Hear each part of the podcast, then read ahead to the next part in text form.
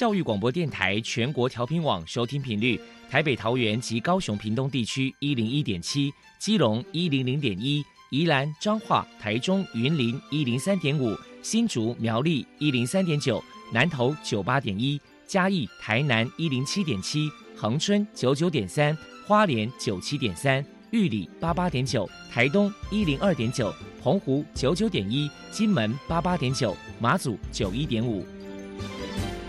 爱是包容，爱是牺牲，爱是分享，爱是服务。因为爱，特殊教育充满了无限的可能。用爱关怀身心障碍同学的未来，用心倾听资赋优异子女的心声。欢迎老师、家长、同学们，大家一起加入特别的爱这个大家庭。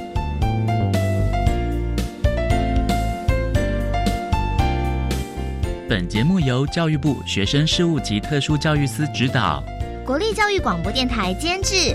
欢迎收听。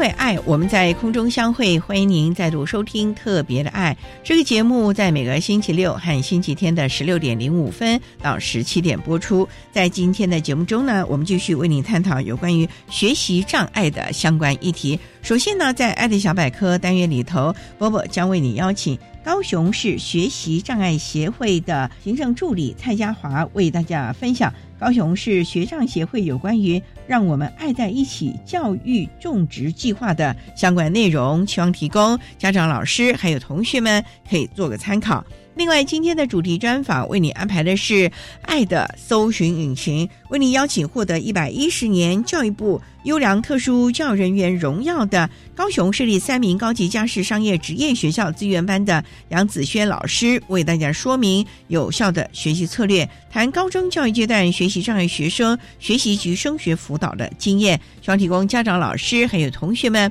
可以做参考。节目最后为你安排的是爱的加油站，为你邀请屏东县屏东市仁爱国民小学资源班的马清满老师为大家加油打气喽。好，那么开始为你进行今天特别的爱第一部分，由波波为大家安排超级发电机单元。超级发电机，亲爱的家长朋友，您知道有哪些地方可以整合孩子该享有的权利与资源吗？无论你在哪里。快到发电机的保护网里，特殊教育网网相连，紧紧照顾你，一同关心身心障碍孩子的成长。Hello，大家好，我是 Bobo。今天的超级发电机，我们特别邀请到高雄市学习障碍教育协进会的行政助理蔡佳桦小姐，来跟大家介绍一下协会所推出的“让我们爱在一起”教育种植计划。首先，先请您来介绍一下高雄市学习障碍教育协会所推出的“让我们爱在一起”教育种植计划。当初推出这样计划的原因跟目的是什么呢？我们会推这个原因，是因为学习障碍的孩子，因为他们在学习上先天上会有一些困扰他们的因素，所以希望透过多元的做中学活动，帮助他们找到兴趣，然后学得到一技之长，成为技职体系的角角色。而高雄市学习障碍教育协进会的教育种子计划内容为一系列探索操作课程，专门为这些特殊儿童而设计，帮助学障生提升训练他们的学习效益，也刚好跟在地的产业中钢机械股份有限公司的企业社会理念相符合，所以我们获得他们公司长期的合作赞助，希望可以启发更多新青学子的多元发展。培育未来的技职人才，然后永续国家的发展。而这个目的，我们规划是从不同的面向给予学障学生来协助。因为现在光是执行力和创新力已经都不够了，想要在未来生存下去，孩子们最需要的是未来力。而未来力等于想象加创新加执行。因此，我们希望做创意阅读、科学实验以及团体合作的方面介入。邀请了三位老师，从不同角度来引导国小跟国中的学匠生，从创意阅读中培养出他们的想象力，然后从科学实验中激发他们的创新思维，从桌游课里面学到团队的协力，然后培育他们的执行力，然后期盼透过这些课程，找出他们的优势以及亮点，培育出学习障碍的孩子属于他们的未来力。而希望这个计划价值呢，在透过这三款不同的课程中，也透过不同领域的老师，给他们多层面的循循善诱。让学长的孩子们有别于在校园中的课程，发现自己独有的特色跟能力，然后也可以增进他们学习上的自信心和兴趣。借由发现生活科学实验课程以及机制周游课程，可以增强他们在小团体中跟同才之间的分工合作，一起分享成果发表的能力。透过每一次的课程以及练习和交流，希望他们可以成为一名又强壮又坚强的小树苗。那因为刚刚你有提到，就是说，诶，这个当我们爱在一起教育种植计划，它其实有推出三种课程嘛，不论是生活科学课、创意阅读课，还有机智的桌游课，等于是要开发他们的潜在能力。有没有请您大概介绍一下，诶，这些课程的大概内容、课程时间还有地点，还有当初为什么会选择这三种课程呢？生活科学呢，它是透过比较生活化的科学实验方式，然后希望提升他们的认知能力，达到注意力的训练。并且加入充满科学理论分析以及实际操作实验，达到寓教于乐。希望让孩子们体验到学习的方法不只有听说读写算，还有非常适性以及多元的方式。希望可以重拾他们想要学习的热忱。而创意阅读课是因为学障生有识字或者是阅读的困难，所以他们在对于纸本上的阅读都会比较排斥。而且现在有很多影音的作品，孩子们其实很容易都接触得到，因此阅读影音可以视为很广义的阅读。而带领的老师会利用影片暂停的方式，补充说明影片中相关的事物。以及故事的历史背景，而且也会适时的抛一些问题给同学们，去刺激他们的思考，以及思考更多有关人生的大问题。这种是学校课程没有教的阅读方式。最后的机制桌游课，现在的社会存在一个现象：下了课，家长可能忙于把孩子送到补习班，呃，家长以及孩子们回到家都是人人一只手机，然后大家都盯着自己的手机，宅在手机的世界里。反观德国的家庭，每一个家庭至少都有三十盒以上的桌游，是一个极度被重视的游戏类型。而在他们冬季很漫长的冬季中，全家人也会一起玩桌游，是一种维系家庭情感的重要活动。而玩桌游不仅能让全家人有机会一起放松，享受不被时间追赶的感觉，也同时促进他们的感情。这也可以提供孩子们很丰富的学习机会，也很有益。他们的情绪发展，桌游还可以让孩子们学会等待、轮流，并且遵守规则，也可以延长他们的专注力，同时也能教育孩子们坚持不放弃的精神。那这三个课程呢？阅读课是每个周五的晚上七点半到九点。那科学与桌游是我们每个周六会穿插轮流安排课程，那固定的时间都是在下午一点半至四点四十左右。那上课时间就是以上这三种。最想请教一件事，那呃，当初为什么选这三种课程呢？还是说之后也会开发一些其他课程？嗯，因为我们课程都是会先跟家长们可能了解一下孩子的学习状况。那去邀请各方面的老师来帮我们开课。如果说这个民众有兴趣的话，就等于直接跟协会报名就对了。对呀，对呀。好哦，那这里可能想请教一下您，就是说，因为自从推出了这样的一个教育种植计划，然后推出了这些课程，有没有分享一些有没有来自于学员的热烈回响呢？那我们就分课程来跟大家分享。那科学班有一个小六的晨晨。他说：“科学小实验可以让他们自己动手做，又可以动脑，内容很有趣又很生活化，可以让他们认识科学的原理。而且有时候实验的结果的成品美的像艺术品，在玩中学科学真的很有趣。”那晨晨的妈妈也有给予大家呃分享，她说：“晨晨对于精细的动作会有比较不协调的情况。”而团体社交技巧也很需要在训练。感谢陈武雄老师以及助教老师们耐心的引导，以及孩子们在课堂上有任何意见表达的时候，都会给予很正面的回应。在这个充满安全感以及友善的学习环境，情绪的稳定跟加强了学习的效果。然后很感谢举办这些课程辛苦奉献的所有人。那班上还有一个国二的学长佑佑。他说，由专业的老师来上课，跟在家里自学的感觉就是不一样。用手做实验很有趣，是非常棒的体验，非常值得大家一起来动手玩玩看哦。桌游班是小五的轩轩，轩轩他说他觉得上桌游课很有趣，可以动脑筋，然后又可以跟朋友们一起玩，他非常享受可以跟朋友们一起讨论或桌游解谜的感觉。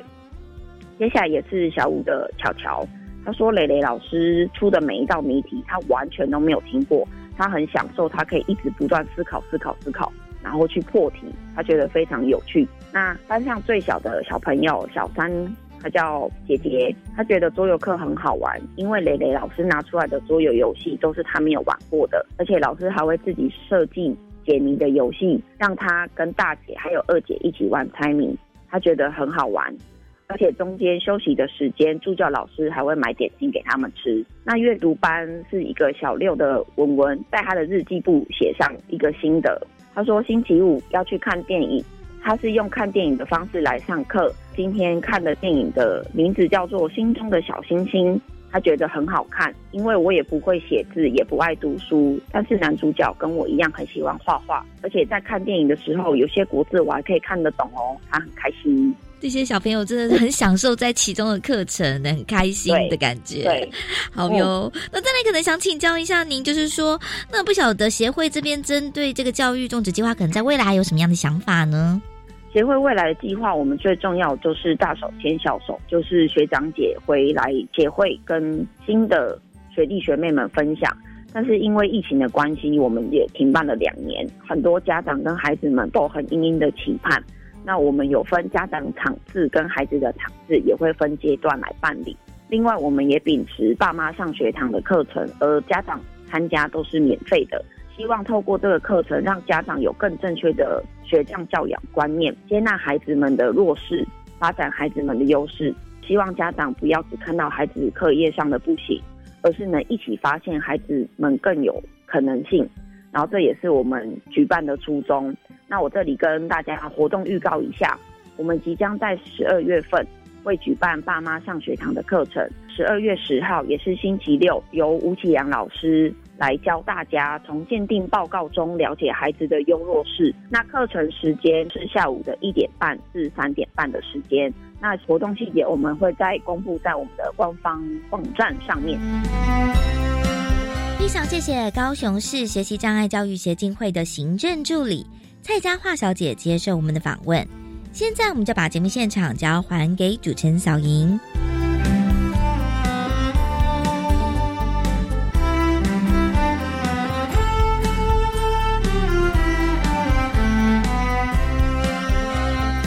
谢谢高雄市学习障碍协会行政助理蔡佳桦为大家分享了。高雄市学习障碍协会有关于“让我们爱在一起”教育种植计划的相关内容，希望提供大家可以做个参考。您现在所收听的节目是国立教育广播电台特别的爱，这个节目在每个星期六和星期天的十六点零五分到十七点播出。接下来为您进行今天的主题专访，今天的主题专访为你安排的是。爱的搜寻引擎为您邀请获得一百一十年教育部优良特殊教育人员荣耀的高雄市立三名高级家事商业职业学校资源班的杨子轩老师，为大家分享有效的学习策略，谈高中教育阶段学习障碍学生学习及升学辅导的经验，希望提供家长老师可以做个参考了。好，那么开始为您进行今天特别爱的主题专访，爱的搜寻引擎。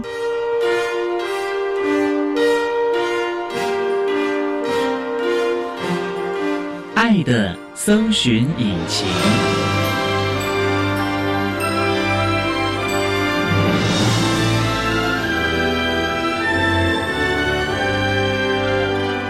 今天为大家邀请获得一百一十年度教育部优良特殊教人员荣耀的高雄市立三名高级家事职业学校资源班的老师杨子轩杨老师，老师您好，主持人好，各位。听众大家好，今天啊特别邀请杨老师为大家分享有效的学习策略，谈高中教育阶段学习障碍学生学习以及升学辅导的相关经验。那首先呢，想请教杨老师，高雄市立三名高级家事职业学校是在高雄什么地方啊？我们在高雄巨蛋的旁边，交通很方便喽。是的，刚好就在捷运站的出口，就是我们学校的大门口，所以附近的生活机能也算很方便了哦。没有错，所以蛮多家长跟学生的考量，也是因为这个原因，对我们学校觉得很有憧憬，然后呢，选择我们学校。那学校大概成立多久了？我们学校在民国七十六年创校，现在招收这些类科有服装科、幼儿保育科、美容科、自设科、资料处理科，还有国贸科、观光事业科、餐饮管理科。所以还蛮多元的，等于就是家政类和商业类都有这个类科在学校里面喽。没有错。那我们目前学校有多少身心障碍的学生啊？我们学校现在通过鉴定的特殊生，在资源班服务的总共有九十九个学生，其中包含了两位休学的学生。那想请教，这些同学是不是都散在三明江商各个的群科里面呢？对我们大概每一个科会有两个班型，每一个班大概都会有一到两名的特殊生。那我刚刚讲到，总共有九十九人，在这九十九人其中，占最多数的是我们学习障碍的同学，占了一半以上。这是我们今天的主题。那我们学校除了学障的学生之外，也会遇到有自闭症的学生、智障的同学、智障，还有脑性麻痹、听障、情障、身体病弱。还有其他类型的，像我们今年也有收到智能障碍的同学来录取我们学校的服装科，其实还蛮多元的。不过想请教，那学习障碍的同学是不是在某一些要动手操作的群科里面会比较多了呢？其实大部分都蛮平均分配在各科里面，因为每一个科别都有。操作的专业科目，不管是基础科、国贸科，他们也有电脑使用的课程，那也是需要操作，所以其实算是蛮平均，分别在各科上面。所以这些孩子都是外加抽离到我们资源班来上课了哦。对，大部分是外加的课程。那你们会外加什么课程呢？专业科目喽。外加的课程有分两种哈，因为到了高职这么多科都有各科很专业的技术，有些专业技术是建班老师并没有这个能力可以去做一些导。所以我们的外加课程有两种，一种就是由资源班老师负责的，主要是以学习策略或者是生活管理等等，就广泛的学习的内容去做一些策略的讨论。那另外一种就是指我们各科的老师，如果他愿意，我们会邀请任课老师来帮我们跟学生做一些课后的客服的加强，加强他们在专业科目的学习。老师帮他们做加强，也是给老师一个很直接的机会。去认识我们学习障碍的同学，那老师知道透过一对一的指导或一对二的指导，这个孩子还是有什么样的特质，带回去到课程中的时候，老师也会比较知道他的能力，帮他再做一些额外的调整或提醒。其实最重要的，这些孩子不是学不会，只是学习的方法或者是。策略是不太一样的，那这个时候可能就要想方设法的变通教学的方式，让孩子能够了解这些专业的科目，或者是他所不擅长的这个科目的学习喽。是的，没有错。好，那我们稍待啊，再请获得一百一十年教育部优良特殊教育人员荣耀的高雄市立三名高级家事职业学校资源班的老师杨子轩杨老师。再为大家分享高中教育阶段学习障碍学生学习及升学辅导的相关经验。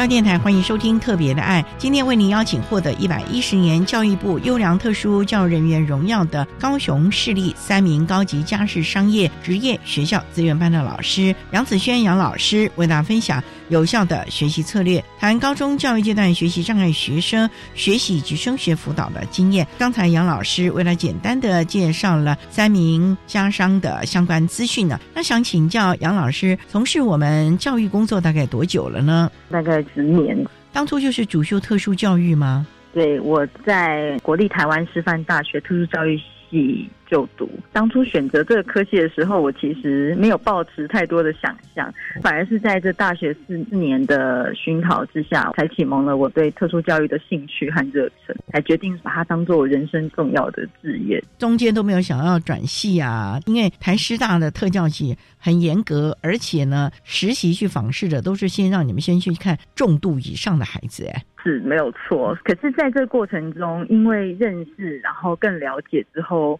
也会让我有一个心情，就是我们也可以来挑战看看不一样的方法，或者是不一样的策略，他们会不会有一些不一样的表现，或者是也许他们有一些不一样的可能。我觉得这个挑战的感觉，应该就是让我可以继续努力下去的原因吧。那毕了业就直接到三明家商工作吗？没有，我毕业之后参加高雄的教师甄试，然后很幸运的出任是在高雄市立的内门国中担任资源班的导师。两年后才在家庭生涯规划的考量下，我又再参加教甄。才来到三明家商。不过呢，三明家商我们知道它是一个职业学校。我知道有很多的特教老师进入了技术型高中之后，常常也必须考很多的专业证照，因为过去特教系并没有教大家美容啦、洗车啊、商务管理啊各方面的专业。对我蛮幸运的是，刚好我在大学四年的期间，学科上面虽然没有专门的课程教导，但是他会给我们一些资源，让我们去报名一些社区大学的课程，包含了中餐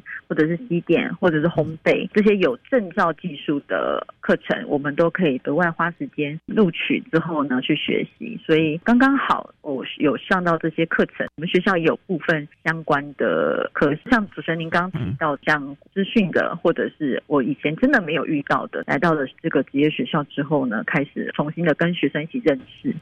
所以也很感谢各科老师。有时候我们会去请教他们，他们也都很乐意的跟我们分享一些诀窍或者是一些步骤。因为您教的。除了专业的科目之外，就这样是学习的策略。就像你讲的，资讯类，这可能还是要有相关的学习的策略，你才能够教这些孩子找出重点。否则，孩子坐在教室里面，不能光靠专科的老师来教导了。所以，学习的策略也是你们要辅助专业的老师、专科的老师，让孩子有一些先辈的学习能力了。没有错，我们的学生来到了各科，我们在入班之前会先跟老师透过个别化教育计划会议的时间，我们是一个学生一个学生个别个别的去做说明，让老师了解他的特质，同时也跟老师分享一下过去曾经有一些科上的老师做怎么样的调整，让老师也可以去了解。我们也会让学生知道这些协助可以怎么样的去帮助到我。那也许这些协助是没有效果的。他可以怎么办？他可以怎么样跟老师做反馈？我们才能够尽快的帮助他回到学习上面的轨道。这点非常的重要，否则孩子的学习成就低落的话，也会让他萌发了退却的心理了啊。好，那我们稍待啊，再请获得一百一十年教育部优良特殊教育人员荣耀的高雄市立三名高级家事商业职业学校资源班的杨子轩老师，再为大家分享高中教育阶段学习障碍学生学习以及升学辅导的相关经验。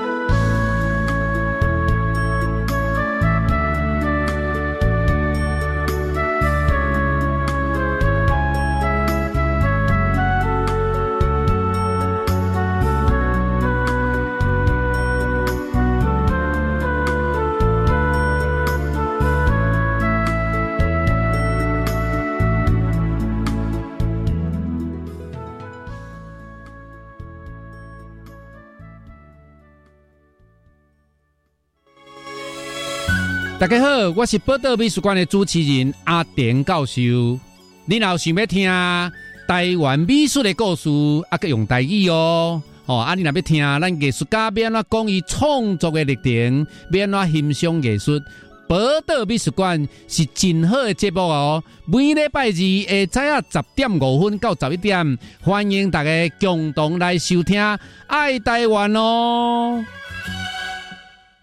我觉得弟弟各方面发展都有点迟缓，怎么办呢？依照特殊教育法规定，各级主管机关应设置特殊教育学生鉴定及就学辅导会，办理特殊教育学生鉴定、安置、辅导等。哪里可以看到相关资讯呢？一百一十二学年度各地方政府鉴定安置说明会，十一月起陆续举办，家长可到全国教保资讯网中的学前特教专区了解相关资讯。以上广告是由教育部提供。指挥中心日前公布各种主要疫苗组合的真实世界数据，显示各种主要疫苗只要打满三剂，对于中重症与死亡都有很好的保护力。现在次世代疫苗已经陆续到货，请民众尽快预约接种。快筛实名制也持续提供零到六岁学龄前幼儿与六十五岁以上长者免费领取快筛试剂，有需要的民众可持健保卡领取或购买。以上内容行政提供。管那么的水，罗嘎西木啊！大家好，我们是欧开合唱团。您现在收听的是教育电台。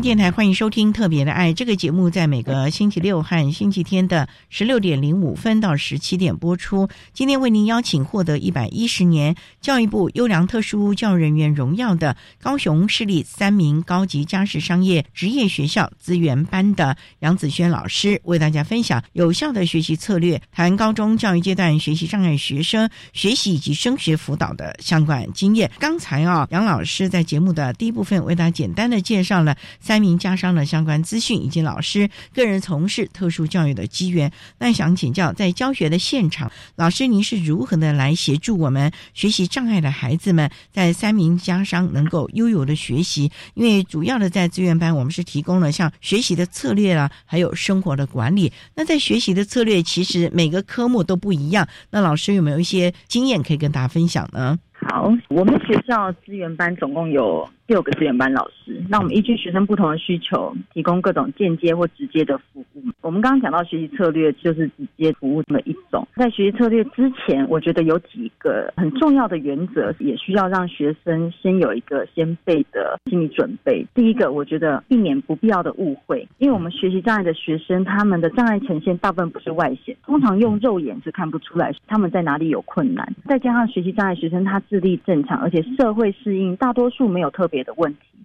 在我经验里面，常常会遇到有人会觉得他们跟一般的学生没有差别，所以如果没有正确的理解，常常会有一些误会会产生，像是国文的默写，他们写不出来，全部空白。可能会认为是没有用功或者是不够努力所造成的，但是其实也许透过电脑打字，他马上就可以做一个完整的考试，或者在小组合作中，他被分工的内容没有达到标准，可能也会被认为是不负责任或者是态度随便等等，这都是我曾经遇过的状况。所以我后来发发现，协助老师和同学先在课程开始之前了解学习障碍的困难是很重要的。那也很直接的会影响学生在班级中的适应的状况。刚刚主持人有提到，就是我们老师在个别化教育计划会议中，先了解学生的限制，也会在学生同意的情况下进行入班宣导。在学习策略的第一堂课，我也会让学生检视一下自己。我们在开始上策略之前，他们能不能先找到自己到底困难的地方在哪里？当然，这太过空泛了，所以我们会设计一些表单，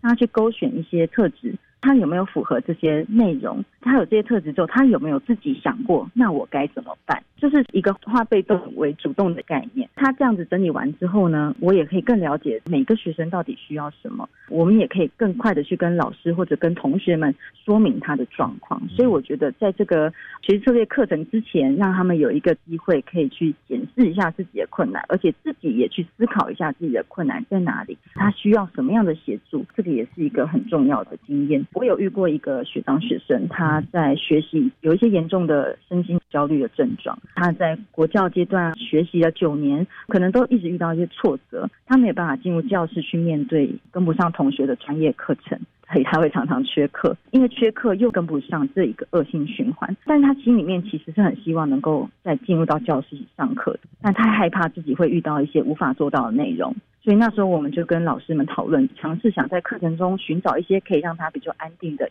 也邀请任课老师和学生，还有我们让学生说说看自己的难处，同时他也可以主动说出自己可以做到的内容是什么。那老师这样更了解之后呢，也许可以讨论出在课堂上可行的替代目标。刚开始学生都会预期自己一定是做不到的，因为他可能过去发生过太多负面的经验，需要很强力的鼓励和邀请。所以真的也很感谢我们学校的科任老师。都很愿意跟我们一起来邀请学生，鼓励学生开始尝试，并且要透过一些检核的方式，让学生明确的看到自己的变化。但是当然也有可能看没有改变，不过这都是他的表现，我们可以一起关注，然后一起给他方法。他跟任课老师建立起来合作关系之后，他也可以改变一些对老师的恐怖想象。有了一些成功的经验，这个同学后来渐渐的能够把这套模式，他也会主动的想去尝试在别的科目。在他的身上，我是有发现，透过这样的方法，那孩子愿意配合，老师也很支持我们的情况之下，是可以提升他在课堂上里的安定，还有避免他一些不安的情绪。万事起头难呢，总是要找出真的是正确的策略，这中间可能要经过大家互相的了解、互相的练习。因为不可能一蹴而成的，可是重点就是在这段时间要好好的支持他，让他能够安心的觉得老师们是真心的想帮助他，不要让他再有习得无助感啊，或者是低成就的这种感觉了。不过呢，就像我们所说的，学习障碍有所谓的听说读写算各种不同的，那你们要怎么找出他的优势能力，帮助他的学习策略能够事半功倍呢？一开始我们进入课程，让孩子有愿意尝试的心情之外，后面的重头戏就是我们的学习的策略。学生愿意尝试，然后开始尝试，而不是告诉我们他做不到、不能做。之后，我们的这些策略呢，在运行上面就会比较顺利。找到属于自己的学习小撇步，其实蛮困难的，非常不容易。尤其是我们学习障碍的学生，五花八门，各式各样都有。我们学习策略的课程，大部分是以原班的国文课本或者是数学课本当做文本，因为国文课本阅读文章理解上面的策略，然后数学课本是逻辑思考的策略。我们在课堂上做一个策略的讨论，但是我的经验是，学生在课堂上很认真，可以依照你给他的小步骤的教材、明确的规则，还有各种重点的教案归纳。他可以在这个课堂中得到一些成就感，但是我觉得比较难的是，大家或多或少都有自己学习的经验。那我们课上老师互相讨论，但是我自己个人觉得，帮他找到策略最难的地方是，他必须要透过他回到家之后。再去做一次练习，他才有机会可以再学回来。所以其实我花比较多时间是想要提升他们愿意回到家之后再去做练习。不管是我教你的策略，可能对你没有效果，可是你要练习才知道，可能这个不好用，也许你才会有自己的心得。那我带学生上课，很要求他们要讲出来自己怎么想的，然后为什么他要这么做，或者是他对于我刚讲的他的想法是什么，他觉得听不听得懂。他们一定要去做这一层的思考，这样子去学习策略就有意义。为了要让他们可以在课堂中成功的经验，而且进而愿意回到家自己做更多的练习。刚刚讲的一些教材设计当然很重要之外，我觉得有一个我自己小小的心得，就是我会让他们自己写一个学习日记。就是有点像是记录一，也不是说很复杂，有点像联络簿。我今天呢，我决定背了什么，或者是我决定做了什么。那我做完读了这个范围之后，我给自己的不管是专注度啊，或者是熟练度啊，或者是你自己给自己的奖励，你给自己打了一个分数，你会回顾一下你现在在这个学习的里面你做了什么事情。学生其实也很现实，就是他来上我的学习策略课程，大部分时间是没有办法直接把他的成就反映在成绩上面的，没那么快，因为没有那么立即性的效果的时候，他们也会觉得那就不用去努力了。对，所以我觉得这个学习日记可以让他们自己回顾，然后呢去统整，认识自己到底做了多少。更进一步会邀请学生将这些日记，也可以跟家长或者是跟相关科目的老师分享，那他也可以直接作为一个平时分数的参考。学生大部分时间在原班学习，遇遇到跟不上的课程，难免会有时候会发呆、会放空。建议学生自己去察觉，我现在开始听不懂了，那我可以做什么？可不可以找找看比就跟得上的范围？我可不可以再回去看上一题的内容？有些同学会跟我分享，英文课他开始跟不上的时候，他就开始背英文单词。这些跟学习相关的想法，我觉得都是很值得被记录下来的。被记录下来，才有机会再跟他们去做讨论，他们才有机会找到属于自己的学习的策略。因为有时候我上数学课，会有一些用口诀的方式带学生去记忆。那很多同学就会渐渐会反馈我说，他们觉得怎么记比较好，然后他们互相会交流，互相可以分享。下一届学长学弟妹再进来，我也会再告诉他们，这都是学长姐讲的，都不是老师讲的，他们的接受度就会再明显的去提高。所以我觉得这一点扭转学生去，我看不懂，我一定不会，然后给自己很多失败的想象。但是我希望他们可以了解，找到学习策略需要持续的进行。只要有一次成功的经验，那个成就感，我会发现可以马上的支持他们继续完成这些辛苦的练习，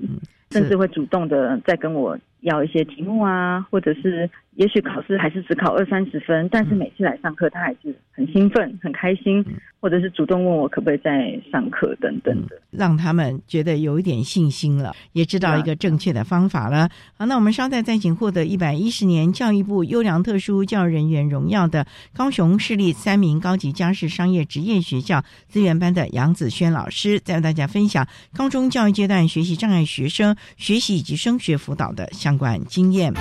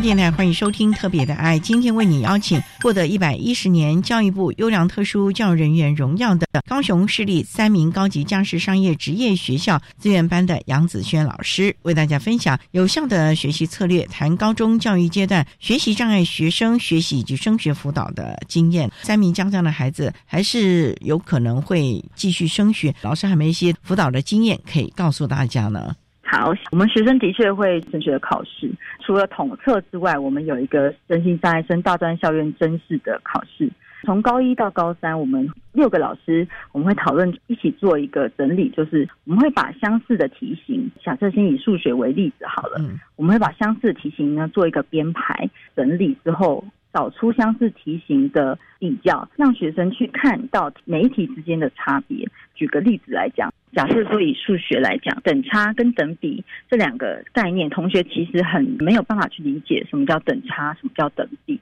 但是你把题目放在一起，两边一起做对照，等比的题目长这个样子，等差的题目长这个样子，请他们开始把关键字圈起来，他们就会找到哦，原来。这样子的差别，所以我要用不同的算法。所以我们会带学生做考古题的准备的方法是用这样子的同整的方式，我让他们去看到题目，找出来已经学过的计算技巧。除了这个之外呢，在语文，因为我们很多文本，像不管是专业科目，也都是文本的教材跟文本的内容，所以在阅读理解上面，我们会运用国文的课文去做阅读理解的策略。那阅读理解策略，我们会带他先把主题在文本里面找出来。那通常学生是一开始是做不到的，就要带他去看他们手边现有的教材，这些教材已经把每一个段落的大意都找出来了。他在这个段落大意的这一段句子里面，再回去回推这一大串的文章里面，他能不能把主题句的关键字再回推找出来？通常这件事情都要练习很久，因为他们就是找主题有困难。那利用这一个已经现有的主题句呢，再回去找课文的主题句。那他们就可以开始慢慢建立，说原来这个就是主题，这个就是关键字，这个就是重点。在阅读策略上面呢，透过图表的方式，也非常能够让他们快速的去理解一些文章的大意。他们找到重点关键字之后呢，我们可以用图表的方式呢，带他去做一个连接。假设以鸿门宴来讲好了，鸿门宴里面出现很多人物嘛，有项羽，然后有刘邦、张良、范增，一堆人物的情况之下，学生通常看完文章就已经昏头了。我我们找到主题句之后，请他们利用现有的资料，他们也不用太辛苦，你用现有的东西去找到主题，那你就找到这些主题人物了，然后我们就可以开始练习归类。比如说这么多人物，我们就先归两个阵营，哪一个营是项羽的，哪一个是刘邦的。在这个归类的练习也可以练习很久。他要怎么样去归类呢？他要看这个人在这个文上面说了什么话，他说了这些话，所以表示他是哪一个阵营的人呢？他们要去这样猜测。在这过程中，我会鼓励他们多说，可能说错了也没有关系，至少你敢去猜测，你就有成功的可能跟机会。那老师也就更了解你的想法，那我就知道怎么样告诉你怎么样想是正确的。这个简单。归类完之后呢？诶，每一个段又发生很多情节，他能不能在情节里面把人物的关系图画出来？用他的方法画。当然，我一定会先示范一次，然后呢，再请他自己做一次。他们有时候也会画出很特别不一样的，那再让他们互相去做一个分享。那有时候有些同学画的很棒，会被称赞；有些同学画的不好，同学会怎么建议他？会怎么教导他？最后呢，阅读理解策略除了找基本的关键主题去画一些归纳。图或关系图之外，我还会再去做一些推论，就是等于说我们现在文章已经看两遍了。我先看第一遍找主题句，看第二遍归纳它，我再看第三遍。我没有要你直接背说这个名词解释是什么，因为在这些文本的上下都有文言文啊，或者是白话文的对照，它其实不用再去背。它这样子一次两次阅读累积起来的时间，就会对这一个名词自然而然产生一些记忆。而不是枯燥的，只是死背。那当然这是很花很花时间的。刚刚讲到推论，就是他们接下来我们会再去运用的，就是为什么这个人要做这件事情。再回到以鸿门宴为例，为什么项伯要去偷偷告诉张良？请你猜猜看，为什么他要去告诉他这些军事机密呢？那这个回到他们其他的科目。对于一个文本有一些基本的分析，跟一些疑问跟提问，其实是能够帮助他们更了解这个文本所想要传达的知识。所以在阅读策略上面，我们也会做这样子的练习。那每一课每一课都会这样子练习，练习完之后，他自然而然在一堂课里面，可能这篇文章就已经读过五遍了。然后用不同的方式带他们再重复的、重复的去阅读它。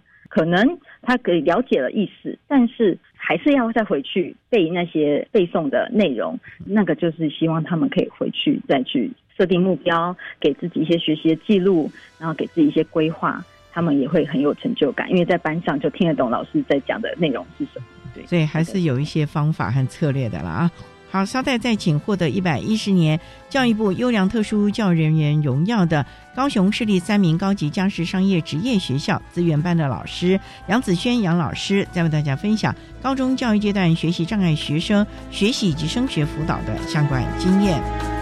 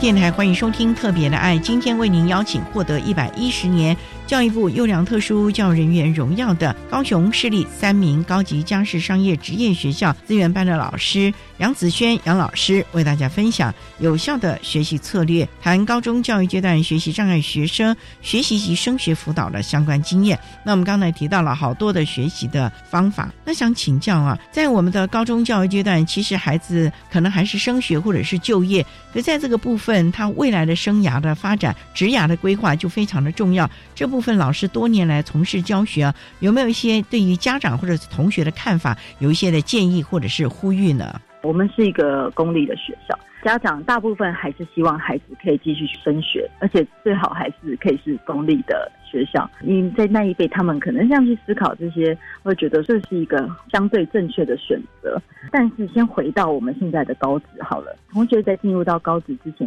已经先有一个迷思了，就是。我不擅长念书，我就到高职学技能。但是其实进来到高职之后，他们也会开始发现，高职学习也不是那么简单，可以轻松上手的。在操作专业科目的时候，他们常常会有跟不上的状况，可能他们要多想两次。老师教一遍，其他同学可以理解了，可能他要再想个三十秒，他才能动作。那在当下课程进行的情况之下，他就落后了。这个落后呢，老师还是会给他时间去完成，但是他自己给自己学习的压力，或者是在教室里面的压力，想当然应该就是蛮大的，因为他常常会发现做的比别人慢，不像我们高中坐在教室，你可能学习的程度外表上没有人可以发现，可是你在操作课程中会轻易的被发现这个状况。再回到我们的身升学的主题，很多家长他们会在升学的时候，希望学生高职三年的内容再继续升学，觉得就有把握在大学可以学的比较好。第一个，我觉得就是很多遇到这样的状况是常常要去协调学生在这三年之后，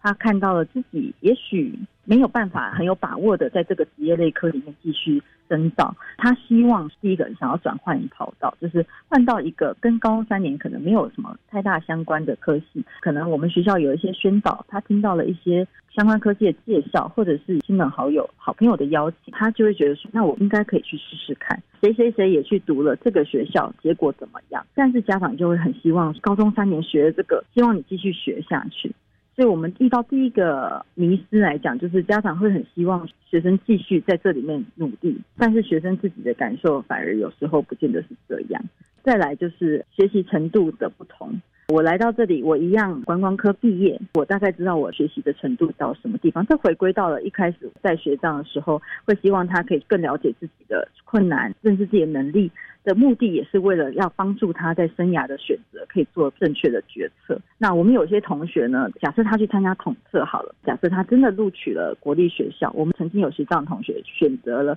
不要去就读。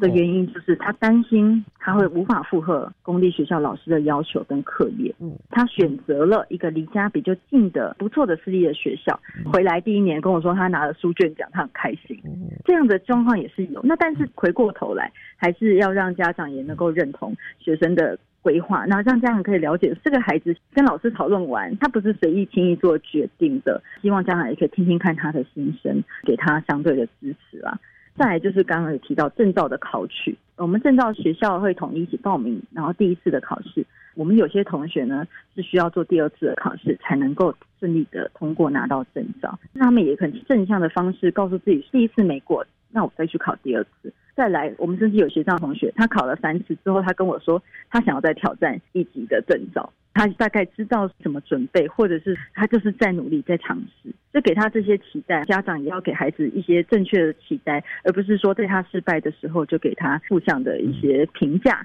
给他这些正向的经验，让学生可以主动的告诉他们我的状况、我的困难，还有我需要的东西是什么。但是这都是需要先在学校做对话，或者个别在跟家长做对话，他们才能够有机会达成我们的共识。这点非常的重要啊。能够找到自己真正的能力所及以及有兴趣的科目去发展，其实对于我们学障的孩子来说，那才是一个最好的一个生涯的规划了啊！好，那我们今天啊，非常的谢谢获得一百一十年教育部优良特殊教育人员荣耀的高雄市立三名高级家事商业职业学学校资源班的老师杨子轩杨老师，为大家分享了高中教育阶段学习障碍学生学习以及升学辅导的经验，非常。谢谢你，杨老师。谢谢主持人，谢谢大家。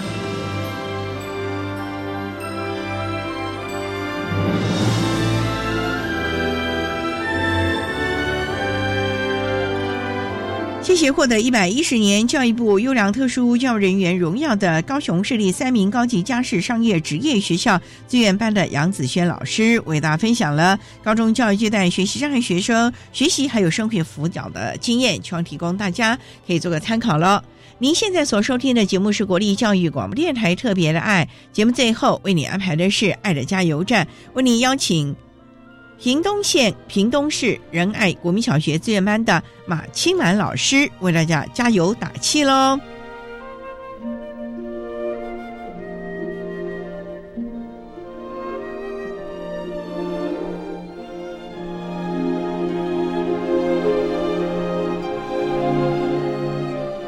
爱的加油站。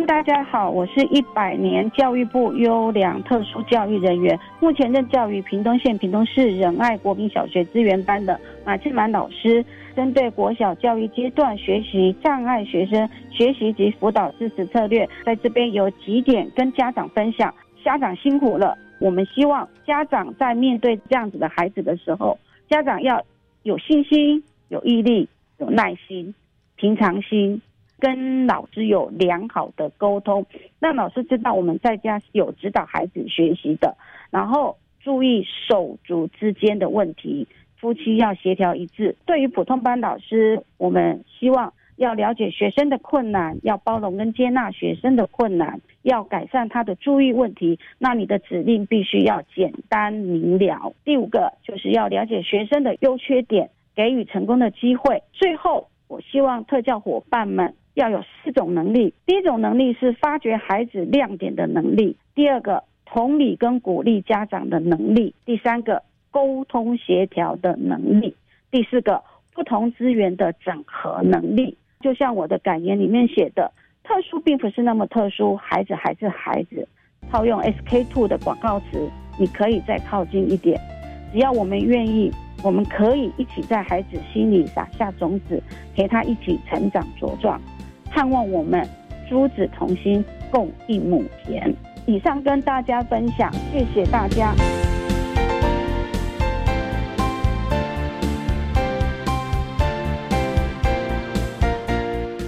天节目就为您进行到这了，感谢你的收听。在下个星期节目中，为您邀请台湾障碍女性平权连线的理事长周倩如周理事长为大家分享发挥人道的精神，谈声音障碍人士相关人权的议题，希望提供大家可以做参考喽。感谢你的收听，也欢迎您在下个星期六十六点零五分再度收听特别的爱。我们下周见了，拜拜。